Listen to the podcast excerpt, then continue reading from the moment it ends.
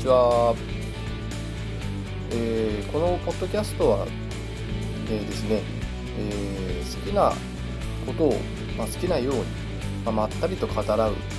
えラジオになっております。え通勤、通学、え家事、または旅のお供なんかに、え耳を、え貸していただいて、あの、お聞きいただけたらなと、えーそういうコンセプトで、えこの番組をやっております。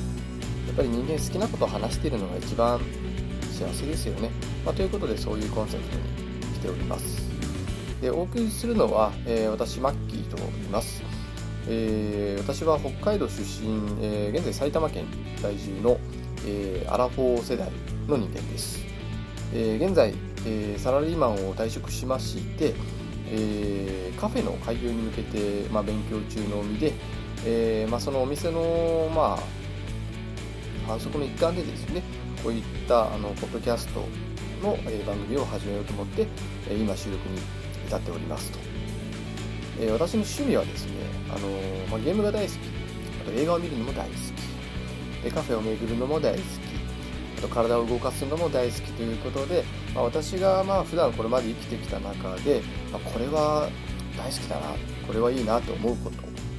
まあ、それをですね、あのこの番組で紹介することによって、まあ、その作品であったりですね、えーそういったものを私が語ったものについて興味を持っていただけたらなと、まあ、そういった形でこう、まあ、その私が好きなものをですねまた別の方が好きになってくれたらいいなと思って、えーこの番組を始めた次第ですと。いうことで今回あの、まあ、あの初めてですので、まあ、今回初回の収録になりますので、えーなかなかあのうまいこと喋れなくてですね、えーまあ、噛んでしまったりとかですね、えーちょっと要領を得ない、まあ、話し方になってしまうこともあるかもしれませんけども、えーまあ、ちょっと我慢してですね聞いていただけたらと思っておりますので、えーどうか最後までお聞きください。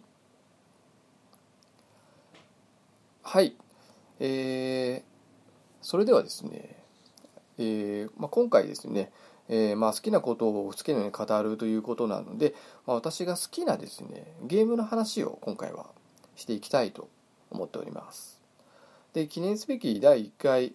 でですね、あのー話すゲームなんですけれども、えーゲームのタイトルがですね「ザ・ラスト・オブ・アス」というゲームになります、えーこちらの PS3 あるいは PS4 で、え発売されているゲームですと。でここ数年、まあ、ここ56年の中で私が一番楽しくできたゲームですね。一番お気に入りのゲームということで、まあ、このゲームを挙げさせてもらいましたと。であのー まあ簡単にですねこのゲームの紹介をしていってですねその後私がこのゲームが、まあ、どんなところが素晴らしいのかっていうところをですね、えーいくつかピックアップしてますので、まあ、それをちょっと話していきたいなと思います。であのまあこのゲームの、まあ、内容ですね。あの、まあ、先ほど話した通り PS なのでプレイステーション3か4、まあ、こちらのどちらかの機種を持ってゲーム機を持っている方でないとちょっと残念ながらあの今現在プレイできないという形なんですけれども、まあ、PS3 版が昨年の6月頃。で PS4 版、まあ、これはリマスター版ですね。あのグラフィックとかを強化したバージョンですね。内容的にはほとんど変わらない。でこれが、えー、と今年の8月に発売されているということでまあまあそのものをですねあの PS プレイステーション3版に関してはもう発売から1年と、え5ヶ月ぐらいもう1年半近くですね経っているゲームですのでまああのまあこのゲーム結構人気あるので中古でもそんなバカみたいに安くは売ってないんですけれども、まあ、中古屋さんに行けばそこそこの値段で買えるかなと、まあ、プレイステーション3版に関してはですね、まあ、PS4 版はまだ出たばっかりなんでそんなに安くはちょっと買えないかなと。いうところとあとどちらもですねあのダウンロード販売も行っているのでゲーム屋さんに足運ばなくてもですねあのダウンロードして購入してですねやることもできますと。であのこちらのゲームですねざっくりですねあのそのゲームの内容をあの説明するとですねあのいわゆるそのサバイバルホラーアクションアドベンチャーゲームって言われてます。サバイバルする。そしてホラーゲーム。ホラーゲームであるでアクション要素もあって、まあ、アドベンチャーの要素もあるっていうなんかいいとこ取りっていうかですねこれだけ聞くとなんかいろんなジャンルが混ざ混ざっちゃっててですね、うん、一体どんなゲームなんだかっていうのがちょっともしかするとうんという方もいるかもしれないんですけどもまああのまあ、いわゆるそのゾンビゲームっていうんですかねあの、まあ、ゾンビのようなあの敵が、まあ、その出てくるところを、まあ、そのいろいろな武器とかですね戦い方を駆使して、まあ、生き延びながら目的地までこうたどり着くっていうゲームなんですね。なのでまああのまあゲームに触れられてる方であればあのそのバイオハザードシリーズの4以降のゲームをイメージしていただくと分かりやすいかなと。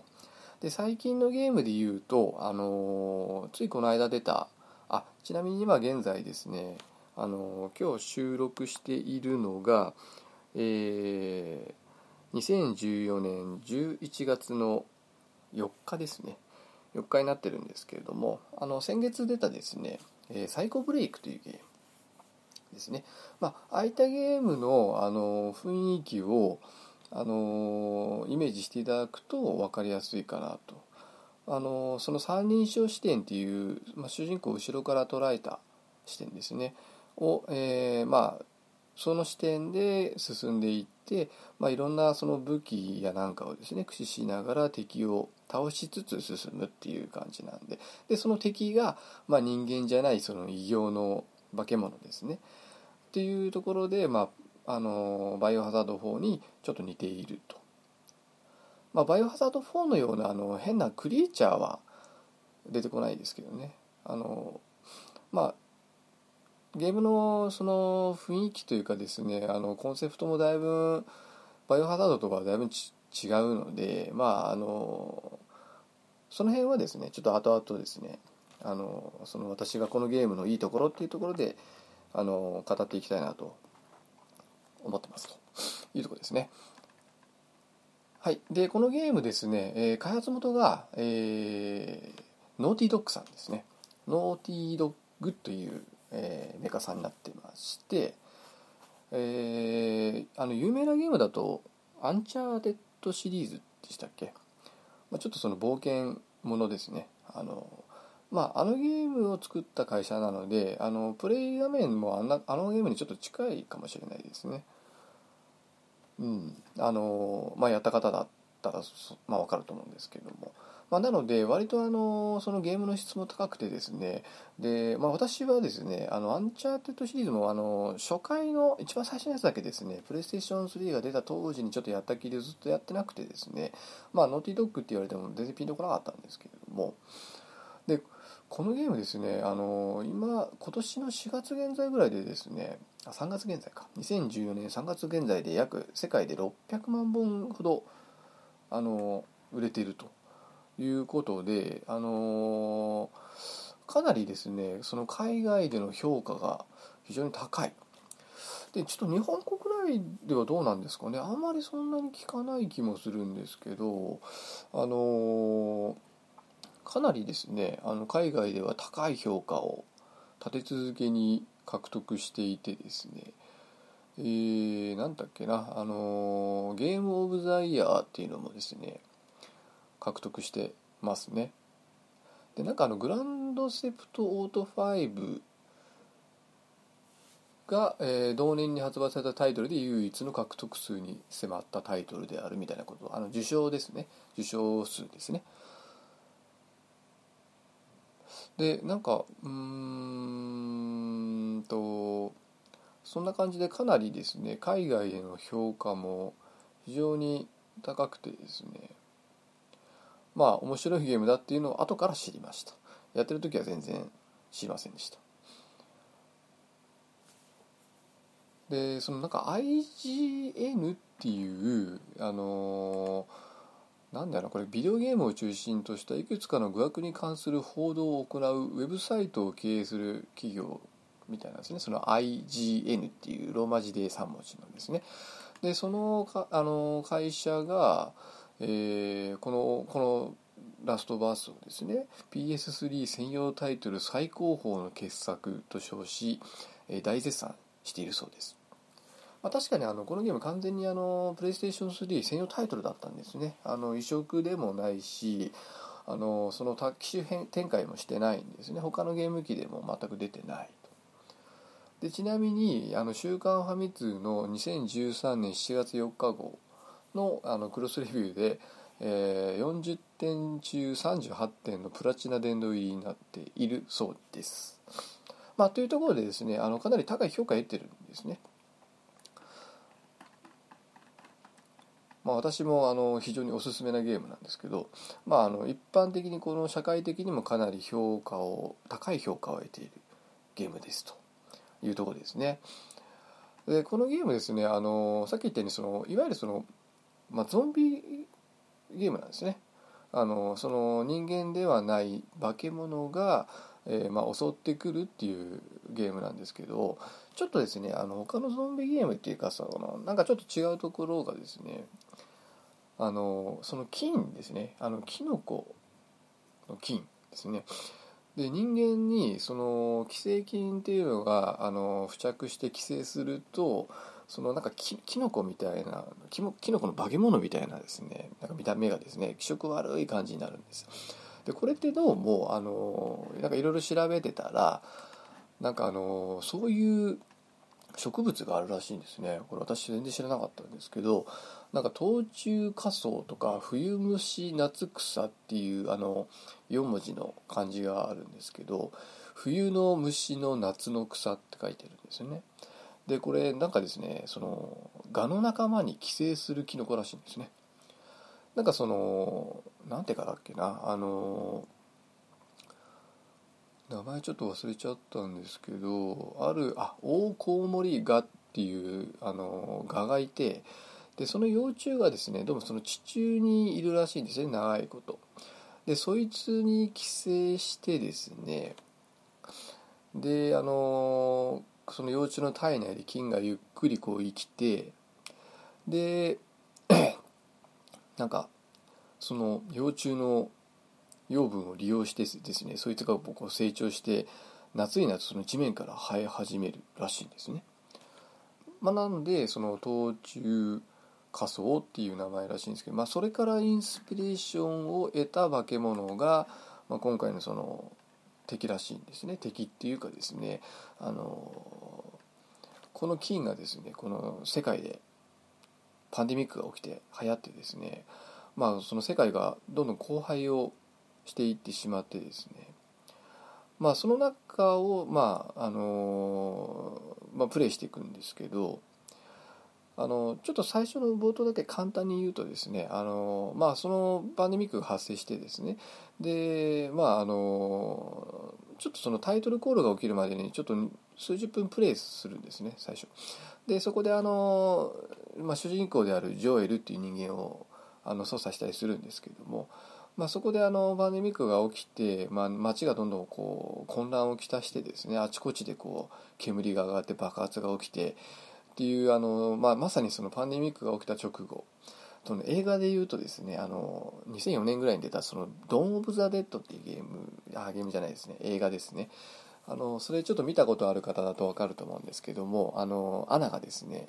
その部屋から出るとこうもう街中がその混乱してですねそのあちこちで火災が起きてみたいな、まあ、あんな感じでですねあのどんどんどんどんこう混乱がこう広がっていく様子をですねあの描いててですね、まあ、そこをちょっと操作していく。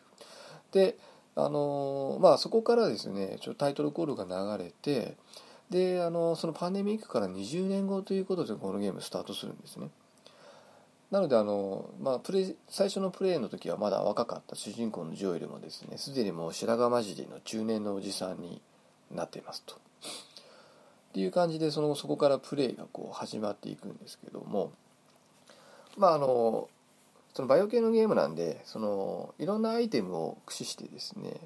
あちょっとここはバイオにはないかもしれないですね。あの物資をこう手に入れていろんなものを組み合わせてこうものを作るっていうあのプレイがあるんですね。でそれはあの至る所に落ちているので、まあ、それをうまいこと利用して、まあ、武器にしたりとかあの治療キットみたいなのを作ったりとか。でそういうことであの物が直接起き落ちてるんじゃなくてですねこういろんなもの物資の元みたいなものがいくつか種類があってですね。でそれが拾うことで組み合わせることでだからあの同じなんですかねその物資使ってですね一方ではその回復剤みたいなのを作る。一方ではそのアルコール使うんで一方ではその火炎瓶を作るみたいな、まあ、それをどっち作るかっていうのはそのプレイヤーの選択に委ねられるんですね。攻撃的なものを作るか、まあ、体力なくなった時のことを考えてその回復系のものを作るかって このゲームですね基本的にあの回復はしません体力。もうその回復アイテム使わない限りはあの休もうが何しようがゲームの中では回復っていうのは一切しないので、まあ、減っていく一方なんですね、まあ、なのであの、まあ、そういった意味でもどっちを作るかっていうのは、まあ、その人のプレイ次第なんですけどね、まあ、そういった感じでそのアイテム作成できると。あとあのなんかスキルをアップするアイテムもあってですねそれをこう拾い集めて数値を高めていくとその数値と引き換えにまあその例えばプレイヤーの上限体力を増やしたりとかすることもできますと。あとあのいろんな武器があるので、まあ、それを途中途中だんだん増えていくんですね。あの使える武器がだんだん増えていくので、まあ、その武器のその例えば段数をアップしたりとかリロード時間を短縮したりとか、まあ、この武器の威力そのものを上げたりとかでそういうあのスキルアップともう一個その武器の性能アップの要素もあるので、まあ、随所に落ちているそのアイテムを使ってその武器の強化をしていくっていう、まあ、そのゲームシステムになってますよと。まあゲームシステムに関してはそんなとこですかね。まあ、あとですねあのこのゲーム特にそのチャプター構成で分かれてたりはしなくてですねあのそのどれぐらい進んでるかっていうのはちょっと非常にあのゲームの中では分かりにくいかもしれないですね。であのただ季節の移り変わりがですねまあそれにちょっと近いところがあってですねある程度ストーリーが進むとですね季節がこう移り変わっていきます。最初夏なんですねで夏からどんどんこう春に移り変わっていくので、まあ、大きく分けるとこの季節ごとのその4つに分かれてると言えるのかもしれませんけども、まあ、ただボリュームが均等では多分ないと思うのであの、まあ、ちょっと目安程度にしか、まあ、ならないかなと。まあ、ゲームのシステムに関してはそんなところかなと思います。はい、ではではですね、えー、ちょっとあの今、えー、そのゲームの,、まあ、あの概要というのをですねあの今ちょっと説明をしていったんですけれども、まあ、今私が説明したことはですね、まあ、あのウィキペディアですか、まあ、そこに書いているような内容なので、ま、そっち読んで気になあの気になる方はそっち読んでいただければですね、まあ、詳しいこといろいろ書いてはありますと。でここからはですねあのちょっと私個人が、まあ、このゲームの素晴らしい点っていうですねのをですねあのいくつか、えー、話をしていきたいなと思いますので、えー、そうですねいくつかあるんですけどまず1つ目がですねあのまずグラフィック面ですね。あのかなりグラフィック綺麗です。もう多分プレイステーション3ではまあダントツで綺麗なんじゃないかなとであのプレイステーション4版もあの私やったんですけれどもまあそちらはさらに綺麗になっていますね。であの特にですねあのその背景とかその木とか夕日の感じとか、まあ、そういうところもですねすごいあの細かいところまで描かれてですねそのダムその水が流れるダムのシーンなんかも途中あったりするんですけどももうどこもきちんとこう描き込まれていてまあ非常にあのグラフィック綺麗でのめり込めやすくなっていますと。であのそのキャラクターのまあちょっと2つ目なんですけれどもそのキャラクターがかなり生きてるっていうんですかねそのキャラが立つみたいな、まあ、言い方をよくしますよね。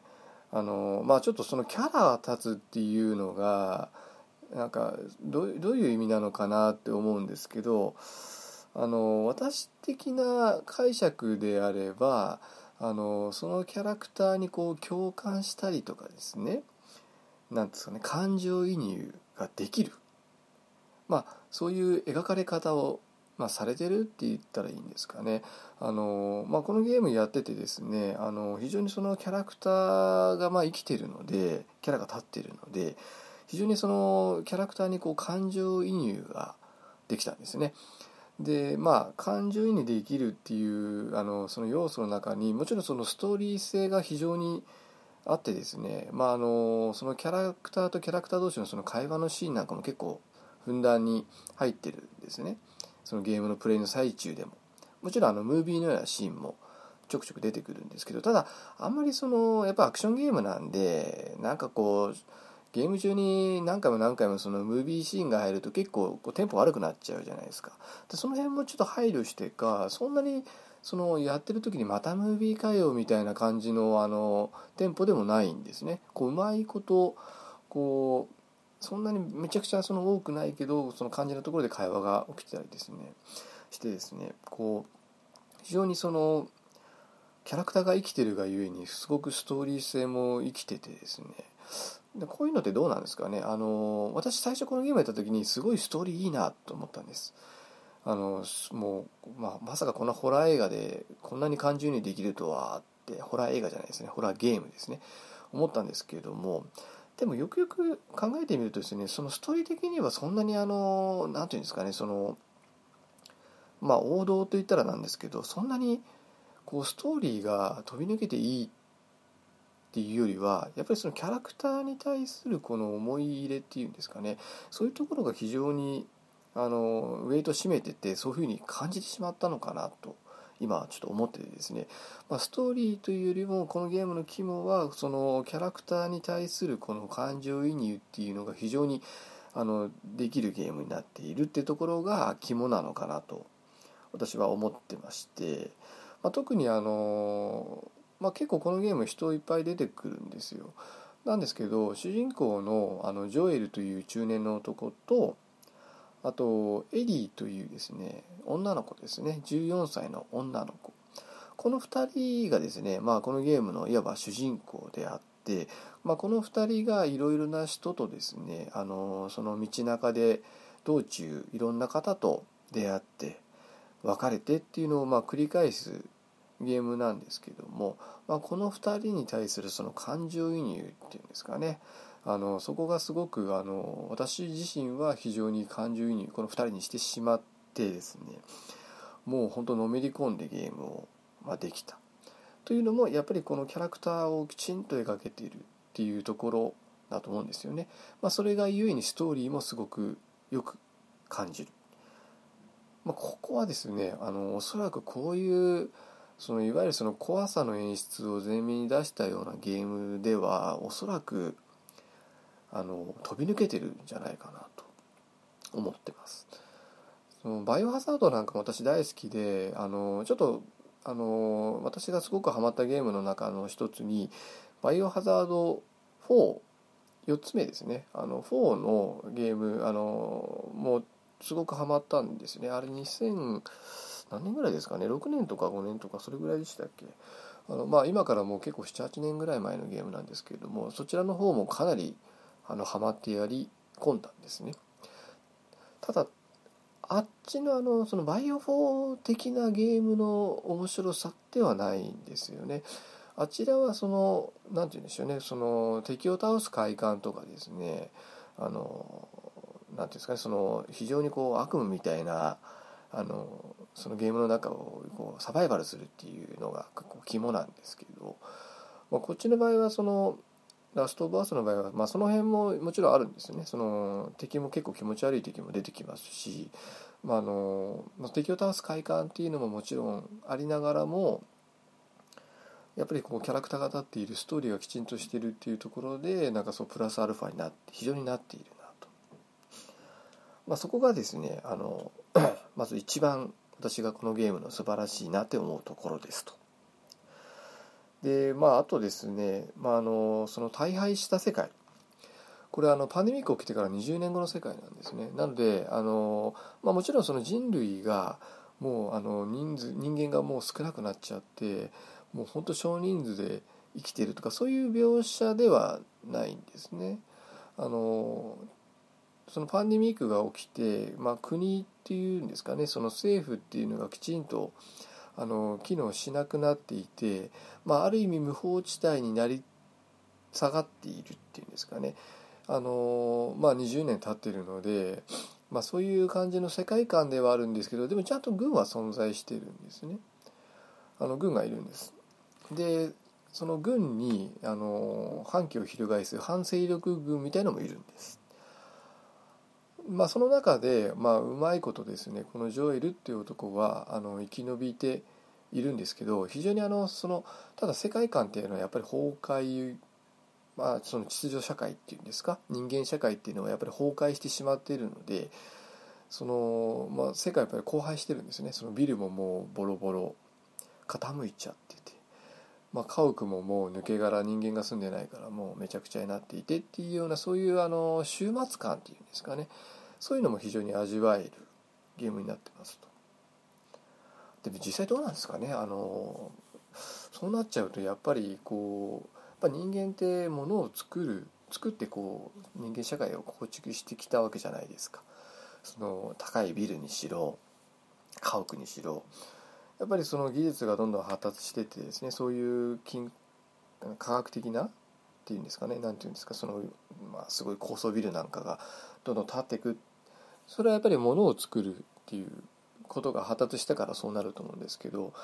まあもうその20年後っていうのはそのとてもものを作っているっていう感じではないんですね。ただ消費していてどんどんどんどん古くなっていってっていう。やっぱりそういうなんですかね大敗した世界になっていくとそういう感じになってしまうんですかね。非常に悲しいというかですね。あの寂しい感じの。まあそういうあの終末感を味わいたいって方も結構いらっしゃるじゃないですか。映画なんか私もそういうの結構好きなんですね。だんだんだんだんこう人間社会が崩壊していってあのゾンビにどんどんどんどんこう、まあ、占領されていくって言ったら変ですけどもうゾンビがもうどんどんどんどん増えていって人間がどんどん減っていってっていうそういうあの終末感当然私も嫌いじゃないんで、まあ、そういう雰囲気もこのゲームは当然味わえますと。おそらくそのバイオハザード系よりももっとこう経験できるんじゃないですかね。結構街中を進んでいくような場面も結構ありますんで、まあ、そういう面でも結構そこ楽しめるかなと。あとですねあのこのゲームのあの特徴であのステルスキルっていうのができるんですね。あの多分あまりこれホラーゲームではなかった。であの最近やったサイコブレイクにはあったんですけど私はこれ逆にパクってるんじゃないかなと。ラストオブアースでラストオブアースの場合はあのここっそり何ですかねこう隠密でこう歩くことができるんですねゆっくり。で敵に近寄って背後を取ればその一撃で倒すことが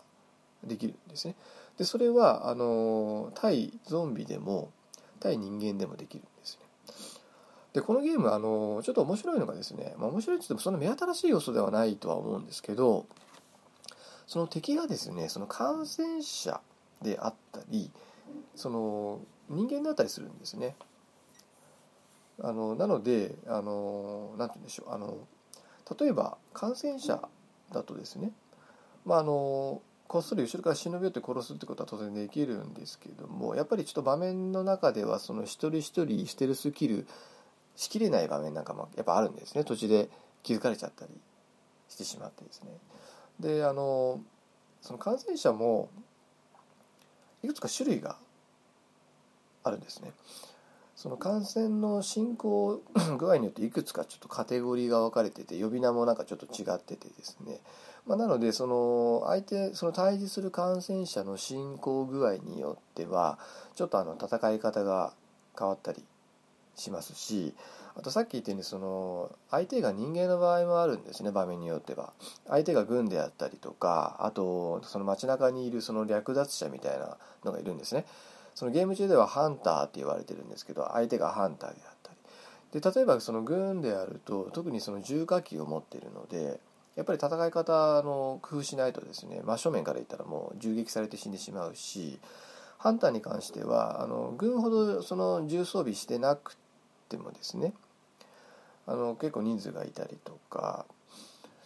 何て言うんですかね。あのその相手によってその戦い方をまあ、ちょっと変えないと工夫しないとなかなか簡単にはクリアできないっていう感じでですね。その何て言うんでしょうね。その場面場面当然あのあるんですけどもまあ、そこで、まあ、相手がその感染者。で感染段階がまだ初期の敵でした。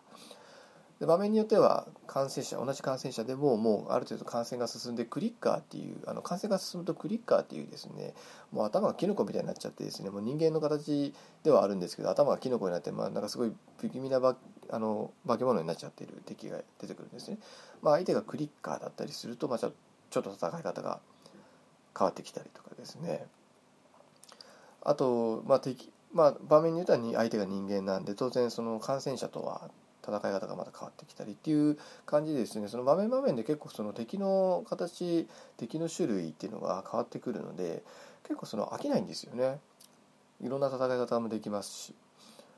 あのまあそのさっき言ったように、まあ、あくまでもステルスキルを基本に敵にバレずに、まあ、敵を全滅させるっていうことも当然できるんですね。ただ時間はかかりますよね。こっそりこっそり近寄っていかないといけないから。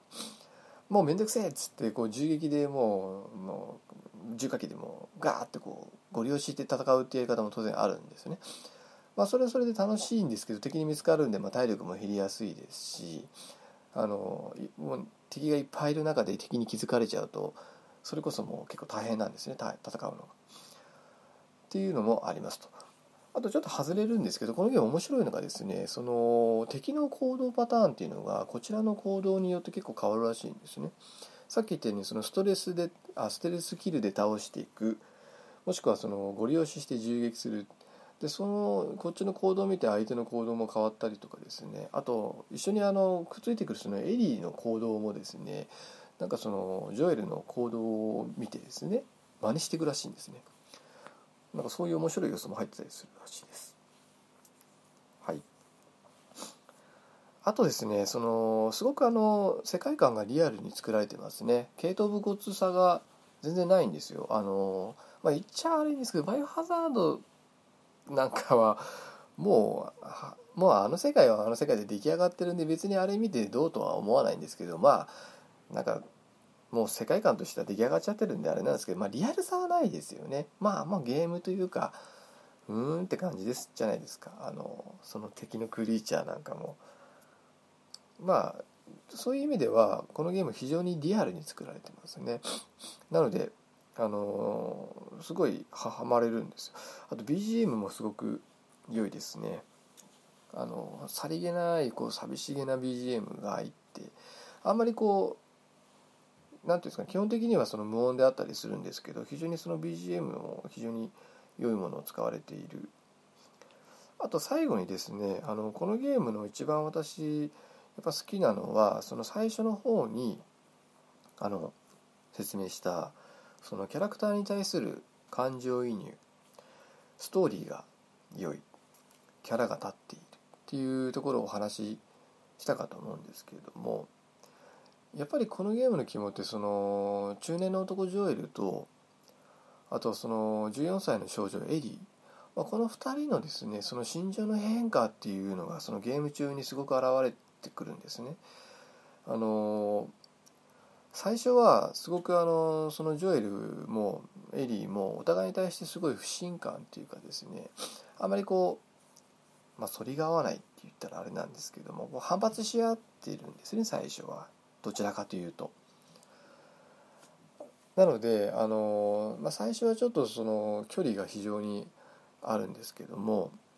まあ、いろんな人と出会ってですねいろんなこう視線を乗り越えてストーリーが進んでいくうちにちょっとずつやっぱりこの2人の間にですねこう信頼関係がだんだんだんだん生まれてくるんですけどその過程の描き方がすごく上手だなと。あの本当に実際そうなんだろうなって思わせるようなですねまあ徐々に徐々に心を通わせ始めていくっていう様をですね非常にあのプレイしている感じがあってですねまあ、これ、まあ、ある意味映画的なんですけれども非常にあの素晴らしいなと。あんまりゲームではあんまないんじゃないかなっていうようなぐらい非常によく描かれててですまあそこがすごくあのやっぱりこう心に染み渡るんですよねこのゲーム。であのあんまりですねちょっと私このラジトークあと好き語りの中であまりこうネネタバレをしたくないなとは思ってるんですね。あのまあ、このゲームに関して言えばやっぱりあのどちらかというとやったことない方がこれを聞いて興味を持っていただいてでプレイをしていただくっていうところをあのそのコンセプトにしているので極力ネタバレしたくないんですね。なのであのこの私の語りもですねなんとなくあのやっぱり何て言うんでしょうねあのネタバレしないように喋ってるんでちょっと若干無理があります。理がですけどまああのやっぱりこのゲームプレイしてそのこのゲームの楽しいところですね。楽しんでほしいんで あのちょっとあまりネタバレしたくないんですけれどもちょっとあの一つだけ紹介したいなと思ってます。でもしあのそれも聞きたくないなって方はですねちょっとここから数分間はですねちょっと飛ばしてあの聞いていただきたいなと思います。はい。であのまあ私がですねこのゲームやっていく中で一番その心に残ったシーンですね。ちょっとそこだけ紹介を簡単にしたいなと思うんですけどあのそのゲーム進めていく中ででジョエルとエリーが、まあ、2人でこうずっと、まあ、ある意味旅をしていくんですね。でその中のあの途中の目的がもともとはですねそのエリーをその反政府組織のファイヤーフライに引き渡すっていうのがもともとの依頼だったんですけど、まあ、その目的地に行ったらそのファイヤーフライの相手の人間が死んでたんですね。殺されてたんですねあの軍に。で仕方なしにそのエリーをどうしようかって話になってですね。であのジョエルに弟がいるんですね。トミーという弟がいてですね。でこのトミーはですね昔その反政府組織のファイアフライに所属していたらしいんですね。今はもう抜けてしまっているんですけどまああのファイアフライに属していたのでまあ顔も利くだろうと。じゃあちょっとトミーにあの手を借りに行こうと。ただあのこのトミーとは、まあ、実は喧嘩別れしててお前の面なんか二度と見たくねえっていうのを最後に言われたっきり会ってないらしいんですね。で会いに行くんですね。であの会いに行ったらまあどうなるのかと思いきやトミーは駆け寄ってきてこうジュエルをグッとこうハグしてですね感動してるんですね。であれ？意外になんだ罵り合いになるのかと思いきやあの感動の再会のシーンになってですねあのジョイルを快く受け入れてくれるんですねトミーは。あのその二度と顔を見たくないなんて言ったのも多分その時の感情任せに言ったってことなんでしょうね。本当は会いたかった。でその兄貴が生きてですねやってきたっていうことに、まあ、すごく感動したっていう場面だと思うんですけどね。でトミーと会ってですね、まあ、トミーももう結婚しててですねその発電所にこう何て言うんですかねあの多くの人と一緒に住んでた住んでたって言ってもまあ来てからまだ1週間ぐらいだって言ってたんであれなんですけど、まあ、そこにこう何て言うんでしょうねあのそこをこうその場所にですねもう1週間ぐらいこういてですね。でその発電機をこう一生懸命あの再稼働させようとしているっていうところにですねジョエルとエディが訪ねてで再会してでまああのちょっとそこでまたあのジョエルとトミーが、まあ、ちょっと口喧嘩なんかもするんですけど、まあ、要はですねあのジョエルはその顔の利くファイヤーフライに顔の利くトミーにですねエリーを任せようとするんですね。その方が安全だっていうことで自分が連れていくよりもですね安全だということで、まあ、トミーに任せようとする。でそうするとあのこのトミーって結婚してて奥さんいるんですけど、まあ、奥さんには超怒られですね。でそれよりもですねそのなんでしょうね。そのジョエルがトミーにですねエリーのことを任せようとしてですね。でそれをこうエリーが知ってしまうんですね。まあちょっと隠れて聞いてたのか何なのかちょっと分かんないですけどそれを知ってしまってですね。でエリーがですねその発電所から馬を使ってこうどっか逃げちゃうんですね。でそれをこうトミーと一緒に2人で追いかけるっていうシーンが出てきてですね。探してですねようやく、まあ、あのその農民の一軒家にですねどうもそこにエリーが馬をつないで逃げ込んでいてで家の中でそのジョエルがですねエリーを探してですねで見つけるんですねでそこで「お前どういうつもりなんだ?」って言ってこうジョエルがエリーに詰め寄るシーンになるんですけどまあエリーはですねあのどうもあの私を誰かに押し付けたかったんでしょうみたいなことを言うわけなんですけどまあおそらくあのそれを聞いてショックを受けたんでしょうね。ずっとジョエルが私をこう守ってくれるというかですね。あの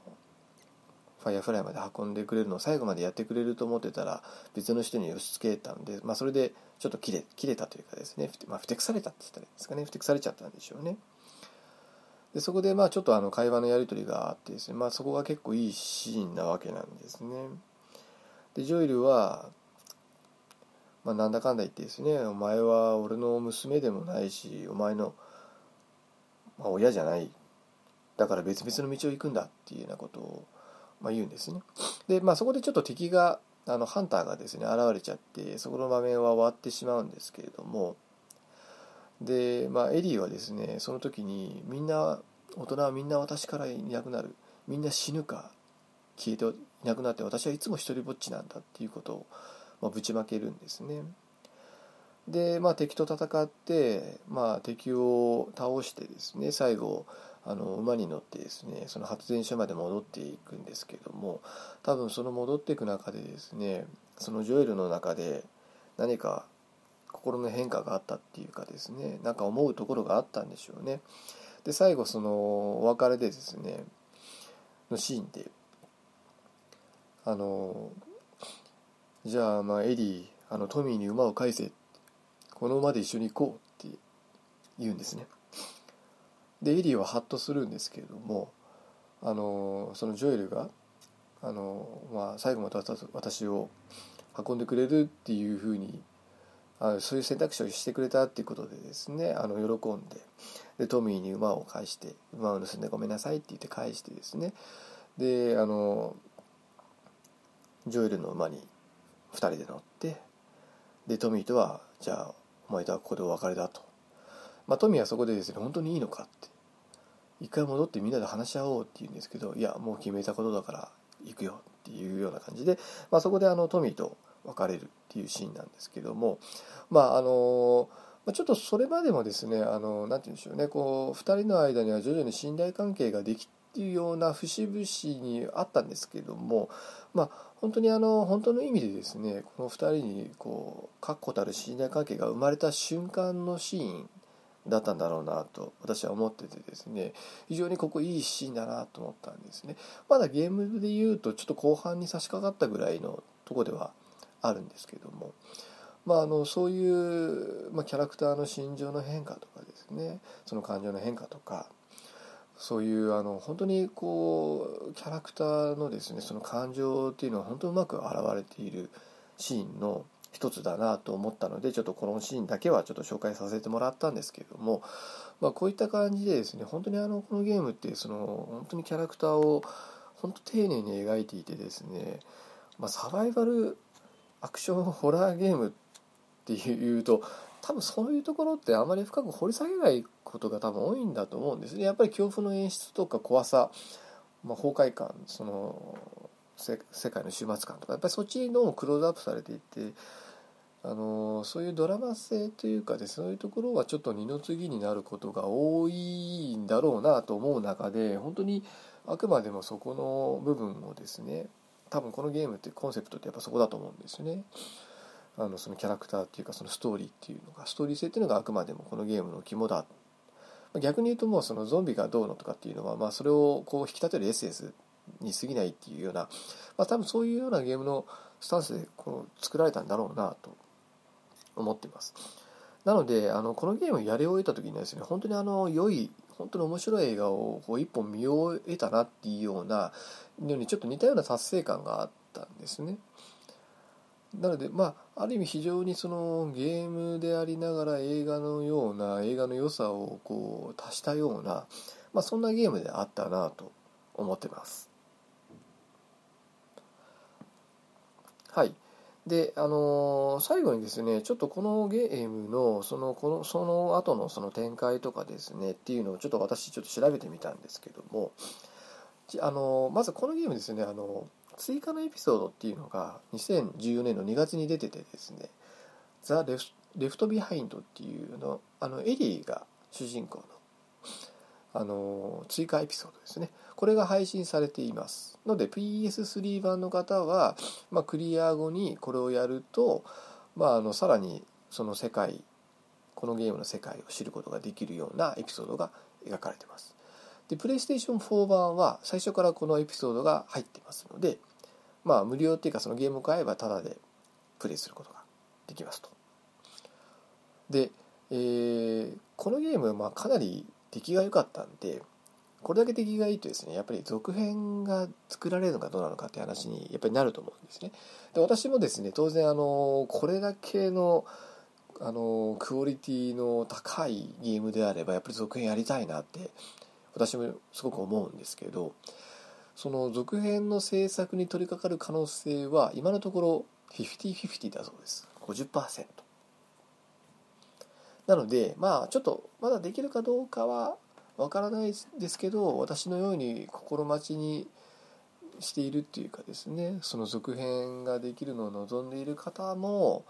いらっしゃるんじゃないかなと思うんですけどただ、まあ、ゲーム的にはあの最後きちんと普通に終わっているので、まあ、あれを無理やり伸ばすというよりはちょっと別の視点のストーリーを作るとかですね。なんかそういうやり方の方がいいのかなって思う反面でもエリーとジョイルを操作したいなって思うのも反面みたいなちょっとそういう感じですね。あとですねこのゲームですね実は映画化が明らかになっているようです。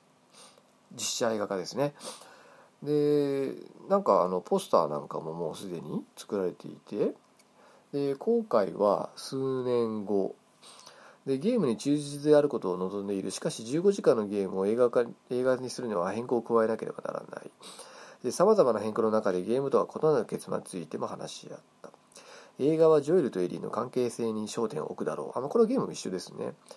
でダウンロードコンテンツ Left Behind からの要素も使用するかもしれない。エリー役にはメイジー・ウィリアムズ、えー、のアリア・スターク役で知られるイギリスの子役の起用を考えている。待ち伏せは映画の中で素晴らしいシーンになるだろう。ゲームのお気に入りのシーンのいくつかをつなげるために新しいシーンを作っている。映画はゲームの劣った模倣にしたくない。それにはキャラクターに独自の解釈を持つことができる優れた俳優を起用するのが望ましい。みたいなことを書かれててですね。なんかあのサムライミさんってあの監督いらっしゃいますよね。スパイダーマンとか。白の腹渡とか作られた、まあ、そういう方もプロデュースに入っていたりとかしているらしくてですねまあ、非常に私楽しみですねあのゲームこのゲームは、ね、映画にするにはすごくあの最適な要素がたくさんあると思ってるんですね。まあ、だからそのゲームやらない人にもこのゲームの世界観とかですね味わっていただきたいのでこの映画化っていうのは素晴らしいなすげえ喜ばしいことだなと思ってます。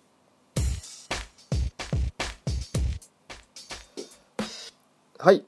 ということで、えー、第1回目、えー、ラジトーク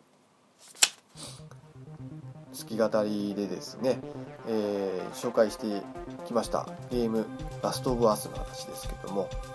まあ、ちょっと私なりの、あの解釈というかですね私なりのその面白いところをちょっと上げさせてもらいました、まあ、ちょっとそれが伝わったかどうかちょっと分かりませんけども、えー、まああの非常にもう本当傑作だと思いますので、まあ、これを聞いてあの興味持った方はですね是非一度プレイをすれば絶対面白いゲームですのでやっていただきたいなと思います。ということで、あのー、まあ、ゲームラストオブアスの方を、まあ、語らせてもらったんですけれども、まあ、ちょっとあのー、やっぱり、まあ、1回目ということもありますし私自身がそんな喋ることを仕事にしてる人間でもありませんので、まあ、ちょっとあの、まあ、聞き取りにくい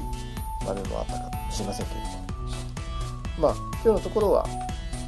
まあ、ここまでにしたいと思ってます。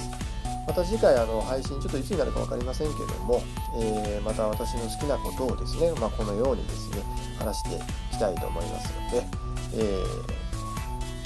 またその時にお会いできたらと思います。はい、えー、お送りしたのはマッキーでした。はい、どうもさようなら。